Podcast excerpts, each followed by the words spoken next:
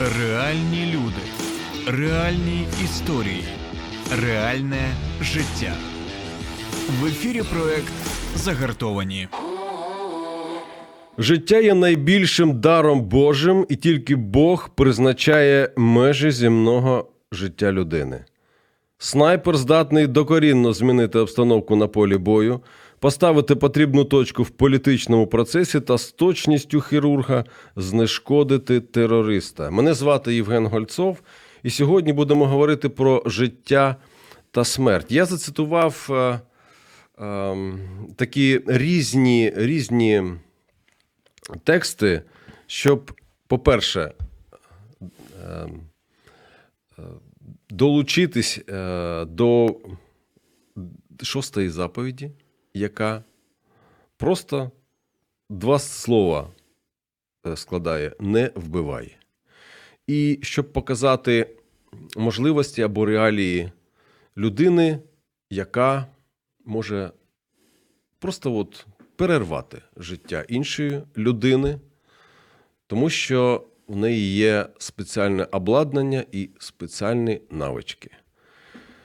Мій гість богослов снайпер. Я так е, зробив паузу спеціально, щоб було чутно добре кожне слово. Богослов снайпер. Це через дефіс у мене написано.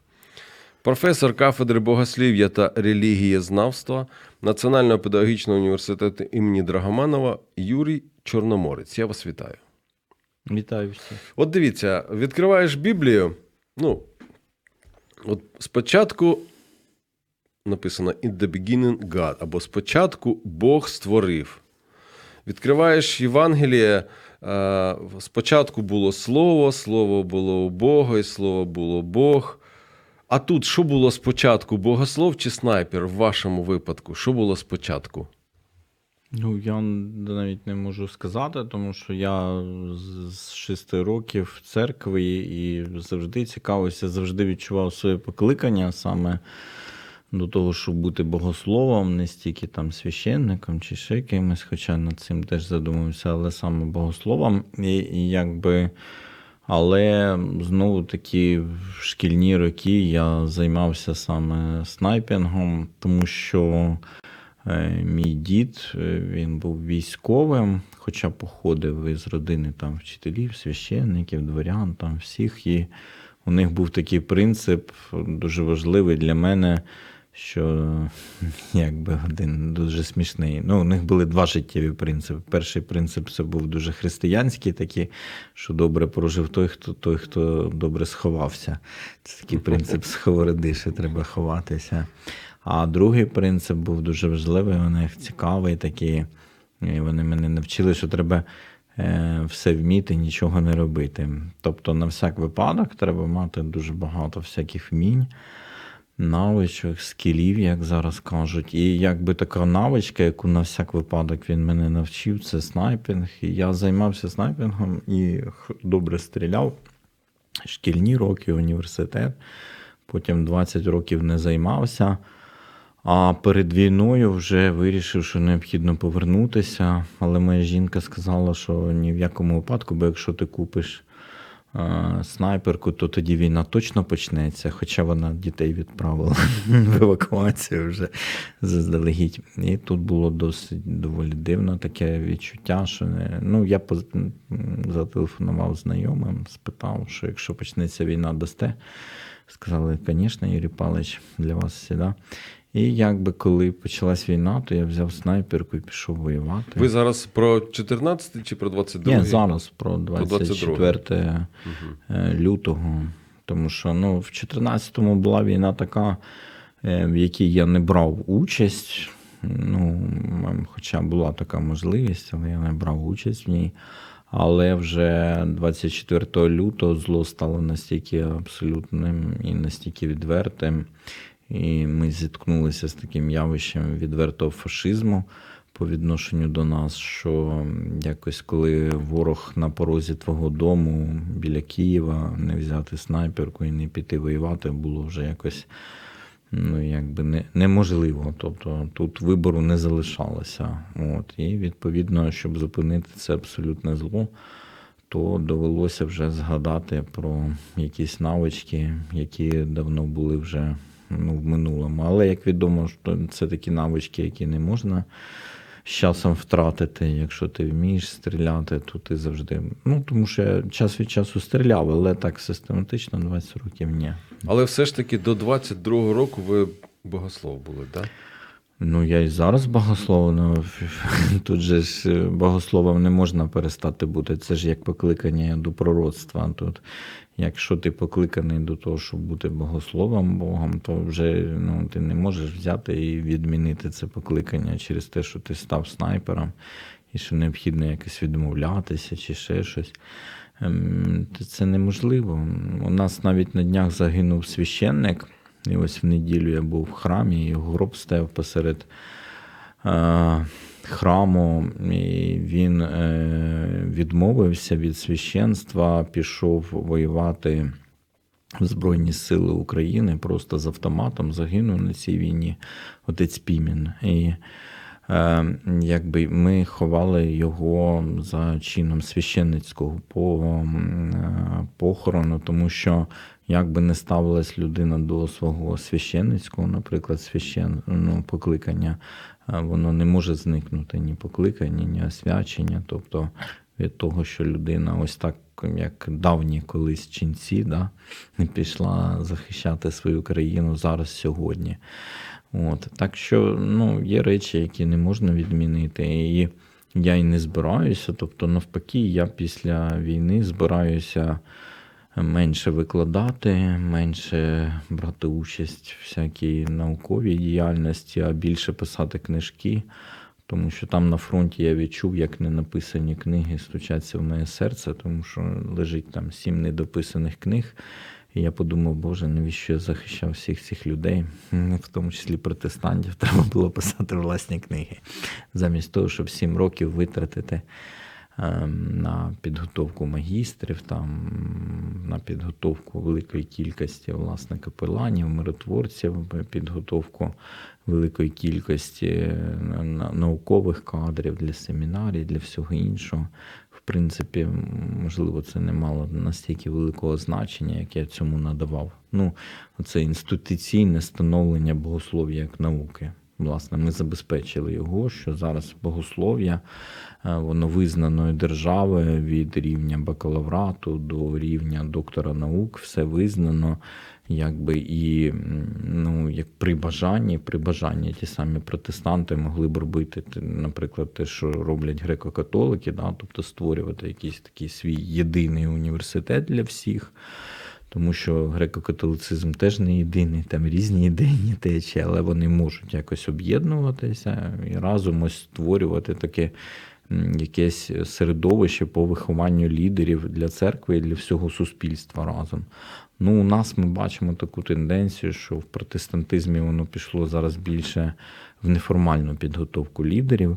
Дуже сильно розвивається неформальна освіта. Ну і за цих умов можливо, дійсно краще час від часу викладати в неформальній освіті, а в основному писати книжки, ніж витрачати час на інституційне становлення.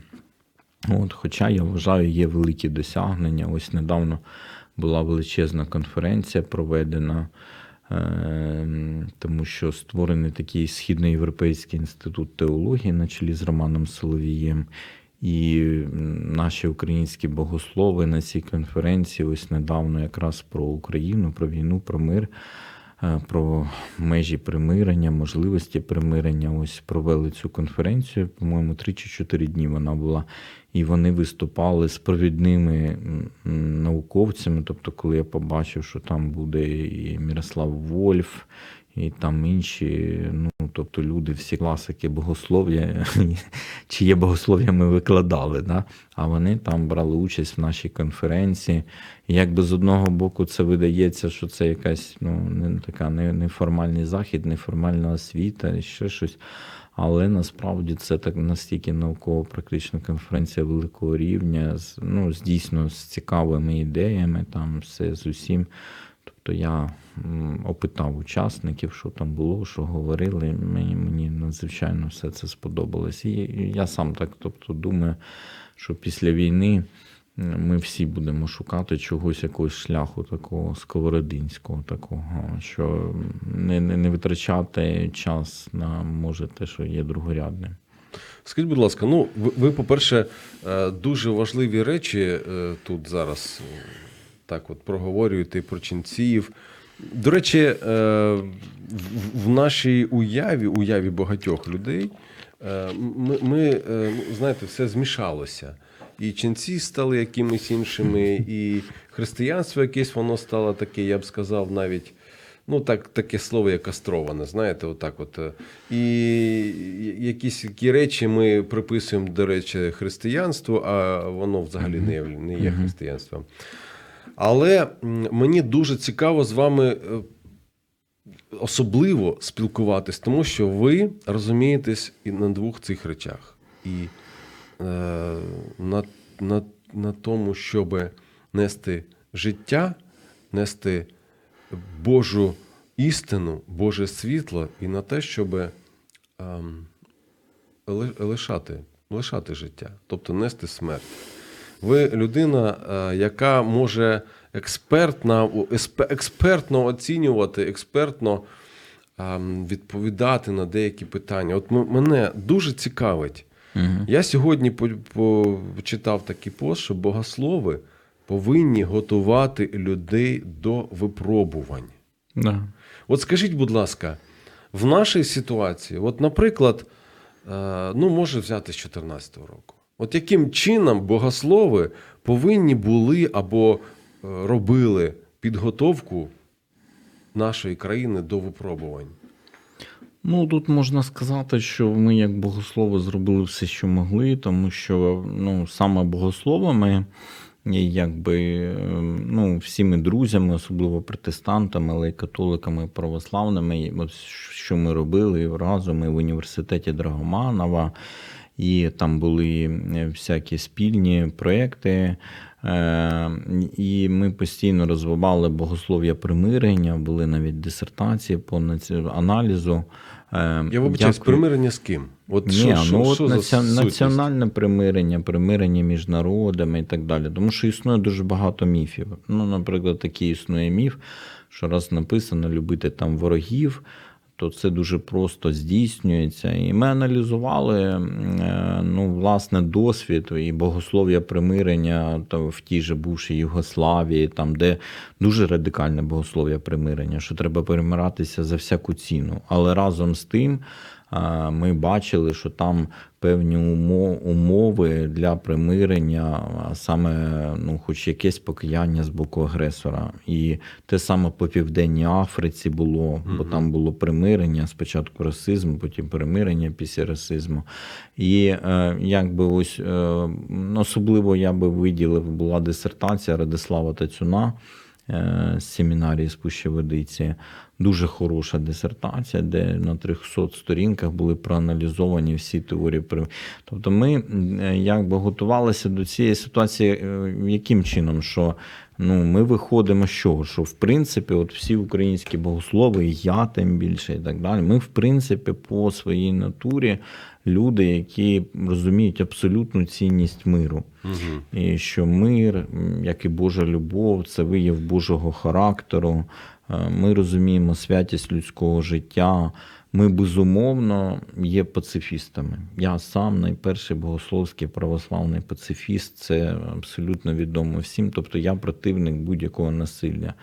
Я противник навіть того, щоб там коктейлі Молотова кидати в міліцію на Грушевського, коли була у нас революція гідності, ми стояли на нейтралці. Тобто я є прихильником там ненасильницького спротиву. Але тут е, є дуже така проста річ, яку слід не забувати, що да, бувають такі виклики, як виключення, вони в історії бувають іноді, як, наприклад, фашизм Гітлера, або зараз цей фашизм Путіна. Да? Е, Коли вже така логіка не працює. Логіка пацифізму не працює, і тоді е, ми розуміємо, що це є зло, яке чим швидше зупиниш, тим менше буде жертв. Тобто І цей пацифізм, він, наприклад, як Титанік, просто впирається в цей айсберг і все. І нічого ні, не ні, може пацифі, зробити. Чи ні? пацифізм він є нормальним для нормального Ну, в життя. даній ситуації, в, в Ні, цих ми випадках. говоримо про В те, що паци... да, пацифізм є нормальним для нормального життя, для нормальних обставин, для нормальних країн, для нормальних міжнародних відносин, для всього нормального. Але якщо стаються якісь такі кричущі випадки абсолютного зла, то вже пацифізм не є серед е, інструментів. І коли, наприклад, папа римський або якісь німці говорять, чому ви не здаєтеся, менше жертв було, вони просто не розуміють, як росіяни знищують всіх на окупованих територіях, просто кого І вони не там всіх, а все знищують. Да, причому часто знищують навіть тих людей, які мали абсолютно проросійські Яких чекали. погляди, е, але Да. просто там під, під руку попалися, і якби ми всі ці випадки знаємо. Е, тобто, коли ми маємо справу. По-перше, з тим, що по своєму характеру це абсолютне зло, тому що це варварство якесь незбагненне. А по-друге, це якийсь фашизм такий, який ненавидить все життя, ненавидить всю красу, всю любов, все, що є. Да? І от він такий, ну просто хтонічний, який ось як е, в античні часи говорили, що це титани, що вирвалися з підземелля. І оцей фашизм, власне, необхідно зупиняти. Я тут дуже згоден з християнським реалізмом власне Нібура, е, тому що це протестантський теолог. Знову я посилаюсь на протестантів. Протестанти якраз дуже активно продумували це ще після Першої світової війни. е, Величезний настрій був у світі ще більший до пацифізму прагнення, ніж сьогодні. Тобто люди намагалися будь-яким чином уникнути великої війни. І тоді Нібур він написав власне свої твори, що ми, намагаючись уникнути війни сьогодні, е, ми власне просто е, прикликаємо на наші землі більшу війну завтра, тому що Гітлер це абсолютне зло, яке вимагає адекватної реакції. А розумієте, тоді ще були дуже великі дискусії, хто ми такі, щоб судити, власне, хто ми такі, щоб вмішуватись в європейські діла там і тому подібне. А Нібур говорить, так, ми недостойні, так, ми е, немічні християни, ми навіть там 10 заповідей не можемо толком виконати. Але порівняно з абсолютним злом, яким є фашизм і фашисти, да, ясно, що ми є стороною нормальності, яка повинна це зупинити. І ми, власне, діємо як християни, як демократи. е, Ми діємо, власне, як люди, що стоять за свободу. І для того, щоб потім люди різних поглядів, там вже в вільних суспільствах знаходили шляхи розвитку. Да? Але зараз цей фашизм треба зупинити. І дійсно я вважаю, що зараз така абсолютна ситуація, така сама, яка вимагає цього християнського реалізму. Тому Байден писав в своїй книзі 2016 року абсолютно правильну річ, що він погоджується з християнським реалізмом, хоча він католик.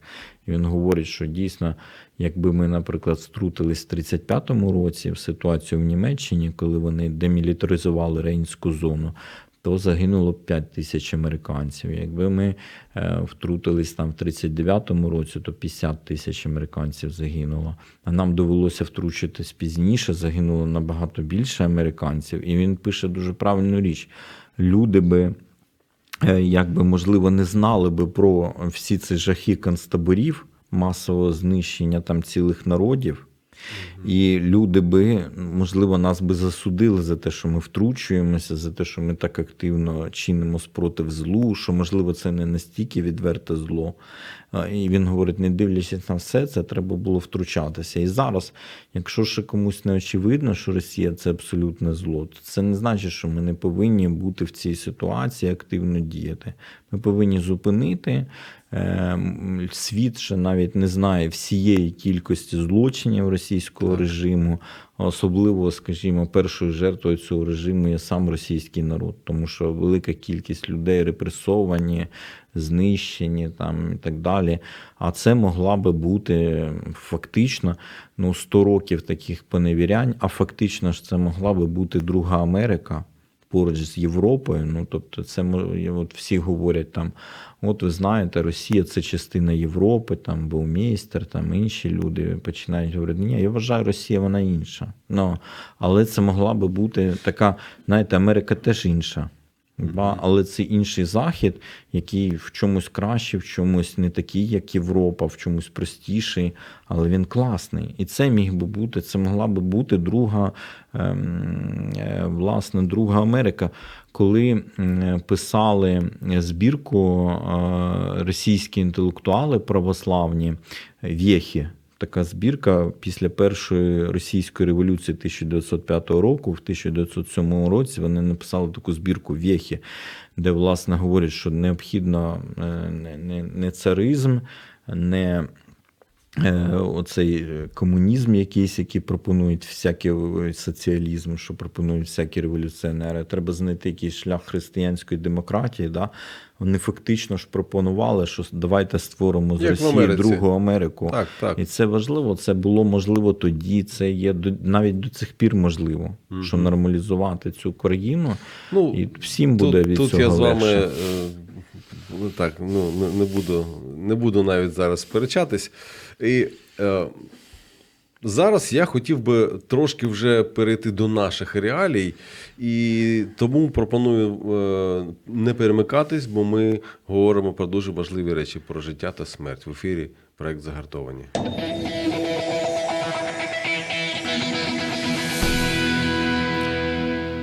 В 2014 році це було моє перше, ну, одне з перших е, відвідувань тоді війни на, війни на Донбасі, і до мене підійшов е, чоловік. І якось ми так розговорилися. Він каже: Я тут вже два місяці і ще нікого не вбив. Угу. От що б ви йому відповіли?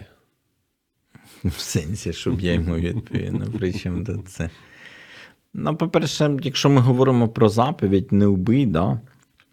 тут треба правильно її розуміти. Знову таки, я можу послатися на Сергія Головіна, відомого українського богослова, е, який звертає увагу в своїй книзі дуже хорошій політика і церква, або церква і політика, я не пам'ятаю точно назви, а по-русски це називалось Церковь гражданське общество. Ну, по-моєму, видавали книгоноші цю книгу. Дуже хороша, дуже ліберальна, така класна книга, яку необхідно прочитати всім протестантам. Якщо хто не читав, вона є в інтернеті, обов'язково треба прочитати. Сергій Головін, його книга от, про християнство і політику. І він там говорить про ну, надзвичайну висоту, моральну висоту, правову висоту, яку 10 заповідей, в тому числі заповідь не вбий, поставили ну, в, в тому давньому світі, де не цінувалось людське життя. І тут е, фактично, да, в заповіді не вбий пропонується, що цінність людського життя абсолютна. Він говорить, давайте перекладати на позитив. Що це значить не вбий? Що цінність людського життя для Бога, для нас, для всіх, вона є абсолютною. Це була новизна величезна. Тобто і ця новизна вона зберігається, тому що весь новий забіт теж він так, так само цінує людське життя і ставить його вище навіть за релігійні правила, там, ну, тим більше за якісь політичні, там, військові моменти і так далі. І тут дуже важливо розуміти знову таки, що не вбий це не, не чини кримінального вбивства, яке відповідно е, ну, є таким злочином. е, Хтось когось вбив на кримінальному ґрунті і так далі. Оце, це, саме там, там використовується така термінологія. Тут не мається на увазі, що не захищай свою країну і не вбивай нікого з ворогів. Тому що е, знищувати ворогів це вже інша термінологія. Тобто, ну, якби наші воїни, е, будь-які воїни, які захищають нам свою країну, не є агресорами, не є відповідно е, злочинцями. Да? Е, Вони не порушують шостої заповіді, коли вони захищають свою країну. І тому тут е, необхідно бути абсолютно спокійним, вбив ти когось, не вбив. Тут немає нічого ні поганого, ні хорошого, тут нема е, про що сумніватися. Необхідно бути абсолютно спокійним. Ну, тобто, чому ми їх не запрошували, вони самі прийшли. От, і найголовніше, що ми не, не повинні мати ні, ні якогось е, сумніву, що правильно я чиню чи неправильно, коли захищаю свою країну з зброєю в руках. Ми не повинні мати якоїсь ненависті до них. Е, Навіть з дуже простої причини, тому що це заважає прицілюватись будь-які емоції. Е, Людина, яка воює, особливо снайпер, вона повинна бути абсолютно безпристрасною, як колись там, я не знаю, святі були безпристрасними. І відповідно, е, до речі, ось мені дали е, позивний академік, це новий позивний, спочатку був інший. Дали позивний академік, саме тому, що побачили спокій під час першого бою. І за це дали, що академік, а не за щось інше. Якби це дуже цікаво. Тобто, ну що людина дійсно повинна абсолютно бути спокійною, абсолютно спокійно е, розуміти, що да, є необхідність захистити свою країну. Для цього є всі підстави. Зараз ми про це розмірковувати не будемо. Ми будемо абсолютно спокійно зберігати себе, зберігати хлопців навколо і, відповідно, знищувати ворога, наскільки це можливо. І е, відповідно це діє. Тобто, ну, оскільки в нас є всі підстави, всі богословські підстави, і всі навіть ну, просто з точки зору навіть практики бою, да, всі підстави залишатися абсолютно спокійними щодо цього. Ну, а є різниця між бажанням захищати і бажанням вбивати на війні. Не знаю, в мене немає жодного бажання когось вбивати, ніколи не було і не може бути. Навіть в мене не може з'явитися такого бажання вбивати. От, тим більше чинити кримінальний злочин. Навіть ворогів я не бажаю вбивати, але є надзвичайно проста річ, що тобто ми е, працюємо, всі виконують своє завдання і все. І якби я знаю, що у хлопців, ем, в тому числі у моїх підопічних снайперів, тому що я допомагаю вже зараз 40 снайперам в Збройних силах і зброєю, і з набоями, і так далі. І вони діляться постійно в сигналі і фотами, і відео, і фотами з дрона, і відео з дрона, і як вони результати їхньої роботи. І буває дійсно у них така ну, радість від досягнутих результатів. Я до цього ставлюся спокійно. Ну, я не поділяю їхньої радості, не підтримую е, в сенсі так, от знаєте, цей ентузіазм. Ну, пишу, що молодці, хорошо, але не, не пишу там, що давайте далі, там що та ще щось. Ну, знаєте, тому що всі ці емоції я вважаю їх абсолютно звайвими, недоречними. Це якраз така спокуса, яка може навпаки привести до того, що ти там десь помилився і будеш ризикувати життям себе і своїх хлопців.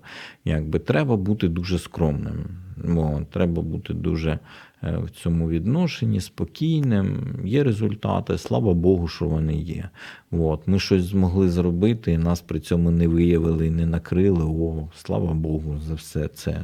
Ну, якби я би більше сказав би, що е, коли ти дивишся на ворога в приціли, тобі вдається щось зробити, то більше це про відносини між снайпером і Богом, який допоміг. Чому я люблю е, фільм е, Спасти рядового Райна, бо там яскраво видно, що снайпер весь час звертається до Бога, весь час на устах його псалми.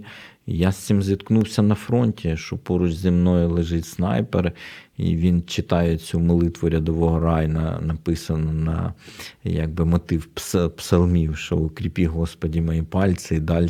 Я думаю, Боже, ця молода людина 32 років, вона це знає.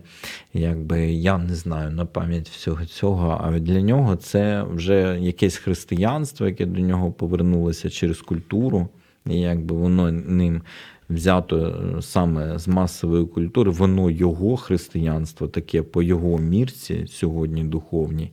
І він якби через це теж має ось ці особисті відносини з Богом. Це надзвичайно важливо. Е, ну, безпристрасність по відношенню до того противника, який ти бачиш в приціл, да, і, скажімо, дійсно, вся наша така палаюча пристрасть до Бога, що Господи, поможи. Ну, ви знаєте, я е, мені от, ну скажімо так, мені неприємно дивитись на фото з полювання. коли е, лежить вбита здобич, і там такий мисливець такий прям радіє. І от мені неприємно таке дивитися. Я думаю, що. е, Мабуть, не потрібно скочуватися е, ну, Да. до, до таких от порівнянь, що, типу, дивись, це мій трофей. Я не хочу нікого засуджувати, Да. ні в якому разі. Але от про таку без, Я, безпристрасність, я можу думаю, засудити, тобто ну, мені- мені все одно. Я можу сказати, що я сам там не вбивав е, в своєму житті вже ніяких звірів на полюванні, взагалі не мав навіть посвідчення. Колись, коли я був молодий, то дійсно у нас була така на, наспор, як це сказати. Я взяв, вистрілив, попадеш ли ти білки в глаз. Вона там сиділа високо на дубі. Ну, я вистрілив, попав.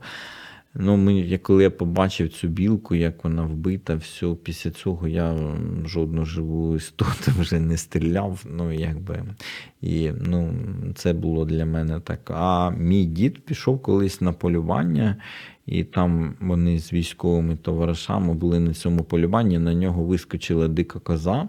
Він інстинктивно вистрілив. Е, Потім більше він взагалі ніколи не ходив на полювання, щоб більше ніяких спокус не було. Але бувають люди, які більш спокійно до цього ставляться, до того, що ну, якби можуть викреслити, що це якась жива істота, що це я її вбивають, і вони можуть якось безпристрасно до цього ставитися. Як до якоїсь статистики, як до чогось. Ну, є такі люди, все. Я якби ну, їх не засуджу, ну просто це не для нас. Але знову таки на війні ти робиш виключення, ти забуваєш, Так. який ти гуманіст, ти забуваєш, який ти пацифіст. Так. Ти пам'ятаєш саме головне, що необхідно бути абсолютно спокійним, абсолютно ефективним. І це не, не тільки тому, що ти там маєш щось зробити, там все таке противнику, але й треба просто навіть елементарно зберегти життя всіх людей, так. які поруч. І це найголовніше, що роблять наші снайпери зараз. Коли є групи особливо ефективні, там що три, три, е, три м, двійки, да, тобто шість чоловік, хороший снайперський залп, можуть просто зупиняти атаки противника, щоб вони залишились в окопах. У нас є снайперські рушниці з бронебійними патронами і 338 калібру 50-го. Ми активно постачаємо ці рушниці, а армія і західна допомога активно постачають бронебійні снаряди. І дійсно, ну просто снайпера вже самі можуть зупинити і спасти людей. Тобто, коли ти дивишся, е, що там е, тобі приходять, яка була бойова обстановка у твоїх підопічних, і що сьогодні там ці шість снайперів спасли цілий батальйон, і це 500 чоловік там сьогодні він. Так. Ти ясно, що дивишся абсолютно інакше на їхню роботу. Ти вже їм допомагаєш вже чим можеш, вже останнє виносиш з хати, щоб просто цим хлопцям допомогти. Ну, е, я думаю, що багато вообще, з- з- із людей, з наших українців, наприклад, вони ще не зовсім зрозуміли, бо ще не зовсім розуміють, що е, на війні ти робиш е, деякі речі, які ніколи б не робив, якби не був на війні, і війна змінює кожну людину, він повертається інший. Але про це трохи пізніше. Е, Я спитав от про цю заповідь. До речі, це був один із е, наймасовіших запитів до священників з 14-го року. Як бути з тим, що є заповідь не вбивай, а я тут на війні. Я думаю, що це от. Ем, таке ставлення, так, що така масова, ем, був, був такий масовий запит в цьому питанні, це все ж таки виявляє нашу сутність, що ми намагаємось зберегти людяність за Божою подобою. Ну, ми намагаємось і ми намагаємося це в собі зберегти. Я думаю, що це добре. Але є немала кількість людей, от ми про чоловіків, які кажуть, що вони не будуть брати до рук зброю виключно з релігійних переконань. От як ви на такі ствердження реагуєте або на таких людей? Ні, ні, я вважаю, що не всі люди мають бути на фронті. І, наприклад, коли ми виїхали на річку Ірпінь і воювали біля Горянки. Я зразу сказав своєму командиру, що от це пару чоловік треба в тил відправити.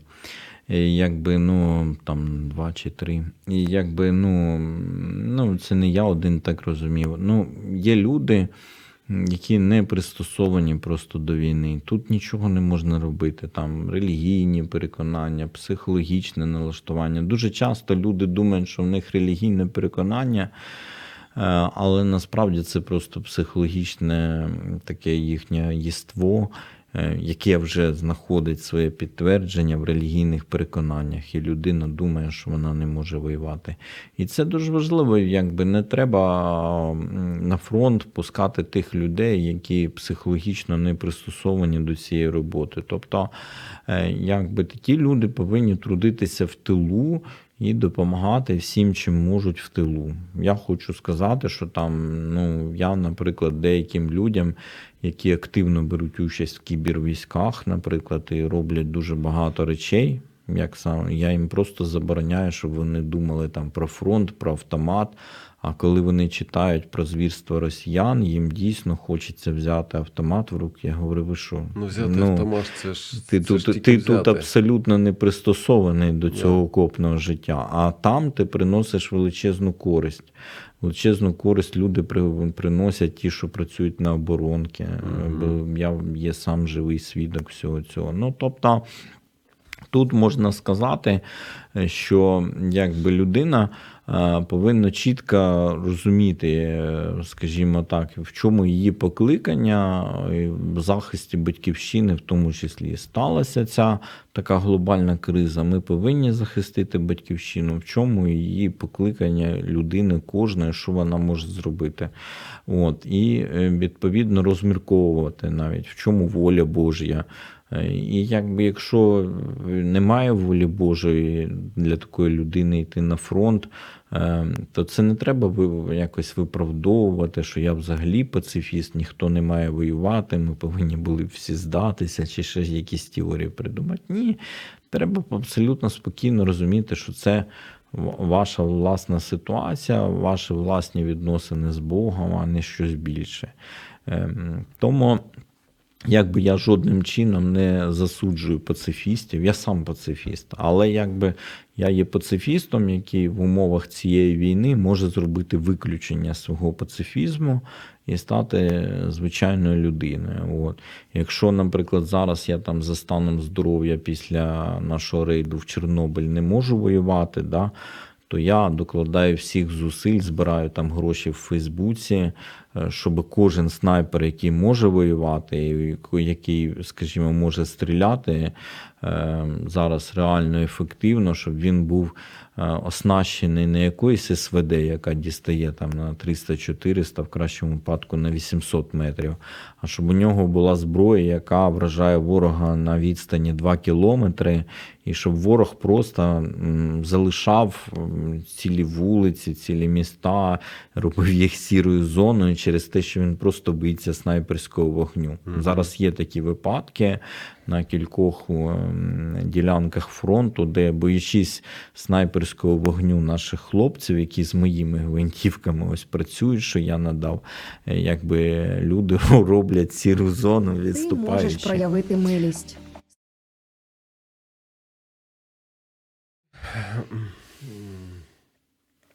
Зараз, зараз, зараз я перемикаюсь. Ми їдемо далі.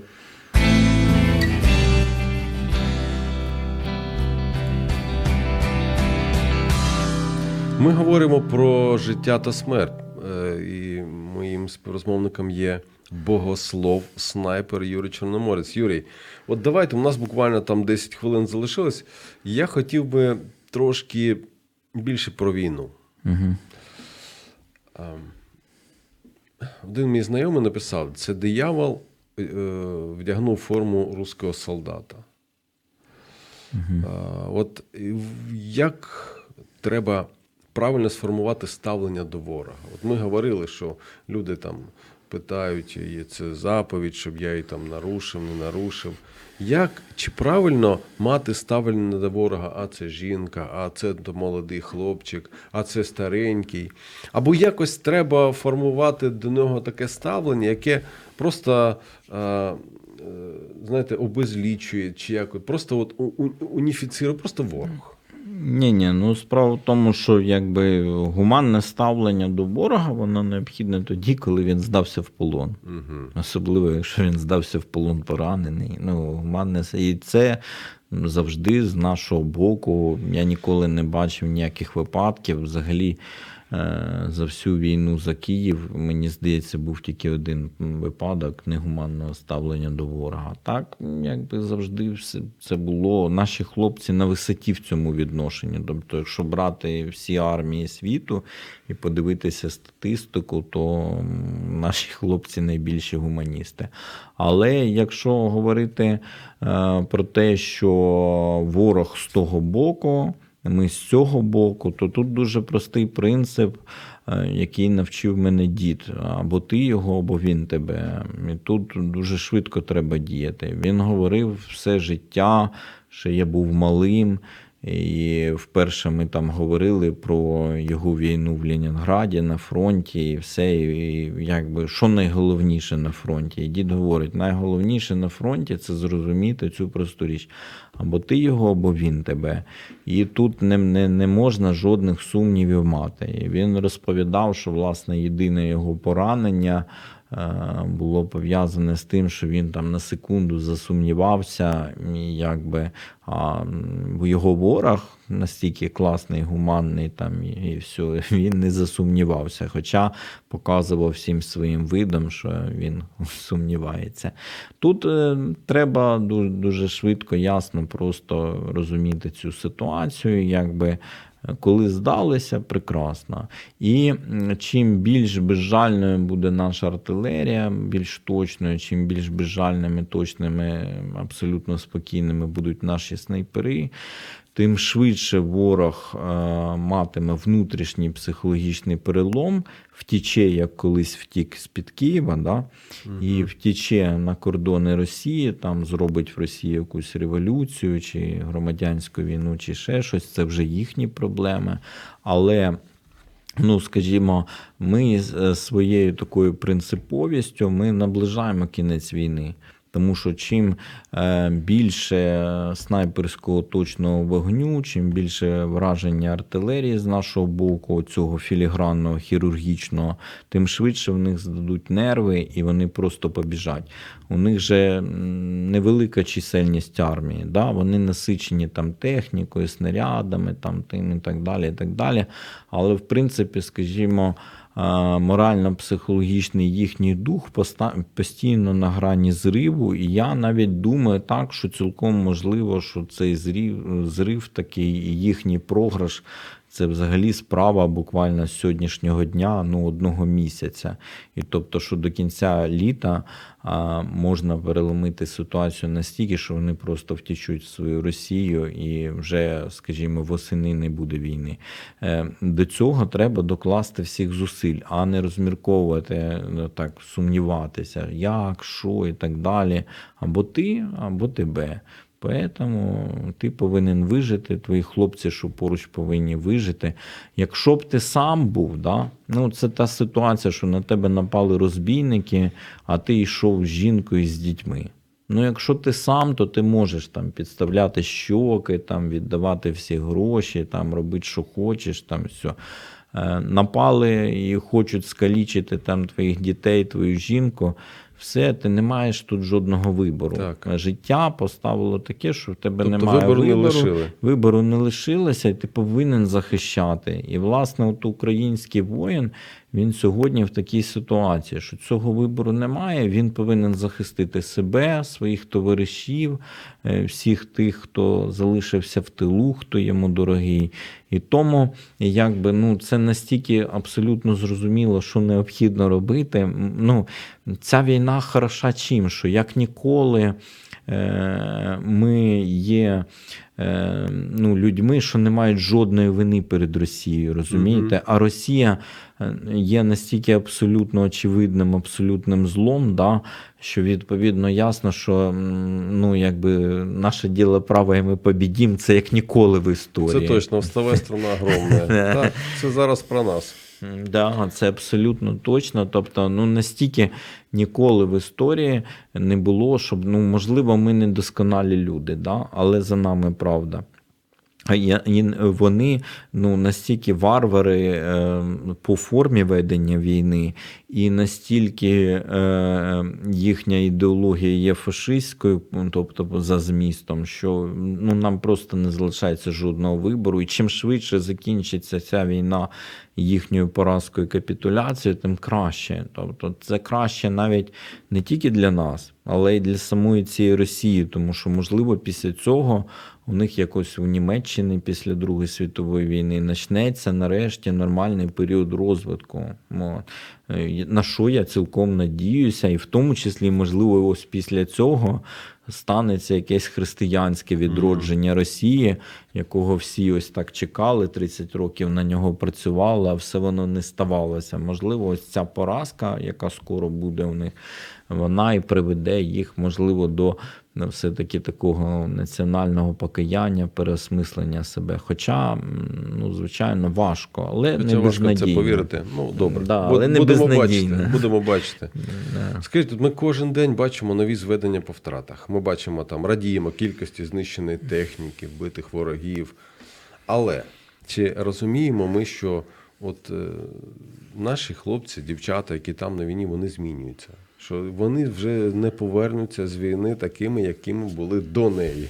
Що у людини змінюється взагалі світосприйняття, відношення до інших. Чи Да, ми- ми будемо іншою чи- нацією. от слухайте, чи безпечно буде жити з такими людьми після війни в одному суспільстві? Ні, безпечно. Просто треба буде ввести вже всі ті правила. Просто подивитися, як люди живуть там в Техасі. Да? О, мені там подобається. Як І люди от живуть. точно так же жити, як в Техасі, тобто, що у всіх є зброя в домах, всі як козаки такі і так далі. І вже відповідно, ви ж розумієте, в Техасі жодний поліцейський чи суддя не знущається над жодним громадянином. 100%. Е, Тому що вже ну, це неможливо, тому що це вооружений народ скрізь везде. І якби це надзвичайно важливо. Тобто треба дивитися на цей приклад Техасу і думати, це буде після Ну, війни. взагалі не тільки Техас, а Ні, ну, південь. Ні, ну да. Окрім Каліфорнії, Просто ну, південь. я маю на увазі країна ковбоїв. Да? А у нас буде оця країна козаків. Воно буде. Це Так. країна е, народу, який став озброєним. і Він вже ніколи не задасть зброю. Він е, відчув власну гідність, він вже ніколи не буде І він відчув небезпеку від того, коли зброї немає. Ні, я ще здивився ще до, до, ну, до цієї війни, ще до цієї війни. Я бачив, що в деяких селах при суперечках за землю, коли була якась несправедливість, люди просто йшли в хати, брали з е, виходили з вінчестерами, і там були різні розборки. коли це коли рейдери там е, Да все ж. Ну, так. тобто, це буде інша в нас психологія, і люди з відчуттям власної правоти будуть відстоювати правду. І якби у нас не буде таких трагічних наслідків, якось було афганський синдром, пам'ятаєте, в мгм. Радянському Союзі, де люди приїхали з війни, яка була несправедливою, і після цього вони не знаходили себе в суспільстві, Мгм. яке було негідне того, щоб вони воювали за це суспільство. Тут Так. я вважаю, такого не буде, тому що ну якби дійсно головна проблема, яка перед нами зараз стоїть, це якою має бути трансформована Україна, щоб дійсно бути гідною всіх цих людей. Тому Дуже що слушне Ну, зауваження. Це, це і відповідно християни мають думати про те, як трансформувати нашу країну, щоб вона була саме країною для цих людей з гідністю, яку ми пробудили вже навіть якщо не християнськими нашими закликами про образи подобу Мгм. Божу, то просто самою ось фактичною ситуацією війни ми Своїми її вчинками. Є така дуже проста, проста формула, як добро може перемогти зло. Ви, може, навіть її знаєте. То треба, щоб всі добрі люди зібрались разом і вбили всіх злих. Я не погоджуюся з тим. Е, Ми говорили про життя та смерть разом з богословом, снайпером, професором кафедри богослів'я та релігієзнавства Національного педагогічного університету імені Драгоманова Юрієм Чорноморцем. Юрій, дуже вам дякую. Дуже дякую. До останнього ось вашого висловлення. Я хочу сказати, що покараним має бути тільки абсолютне зло. Все інше ми можемо простити. Ну, це, це був жарт з мого боку. Але Хорошо. зараз не жарт. А, ж- а не жарт є тим, що жити для того, щоб вбивати, це філософія зла. Але добру інколи доводиться вбивати для того, щоб жити. І тут головне не переплутати. До нових зустрічей. Дякую.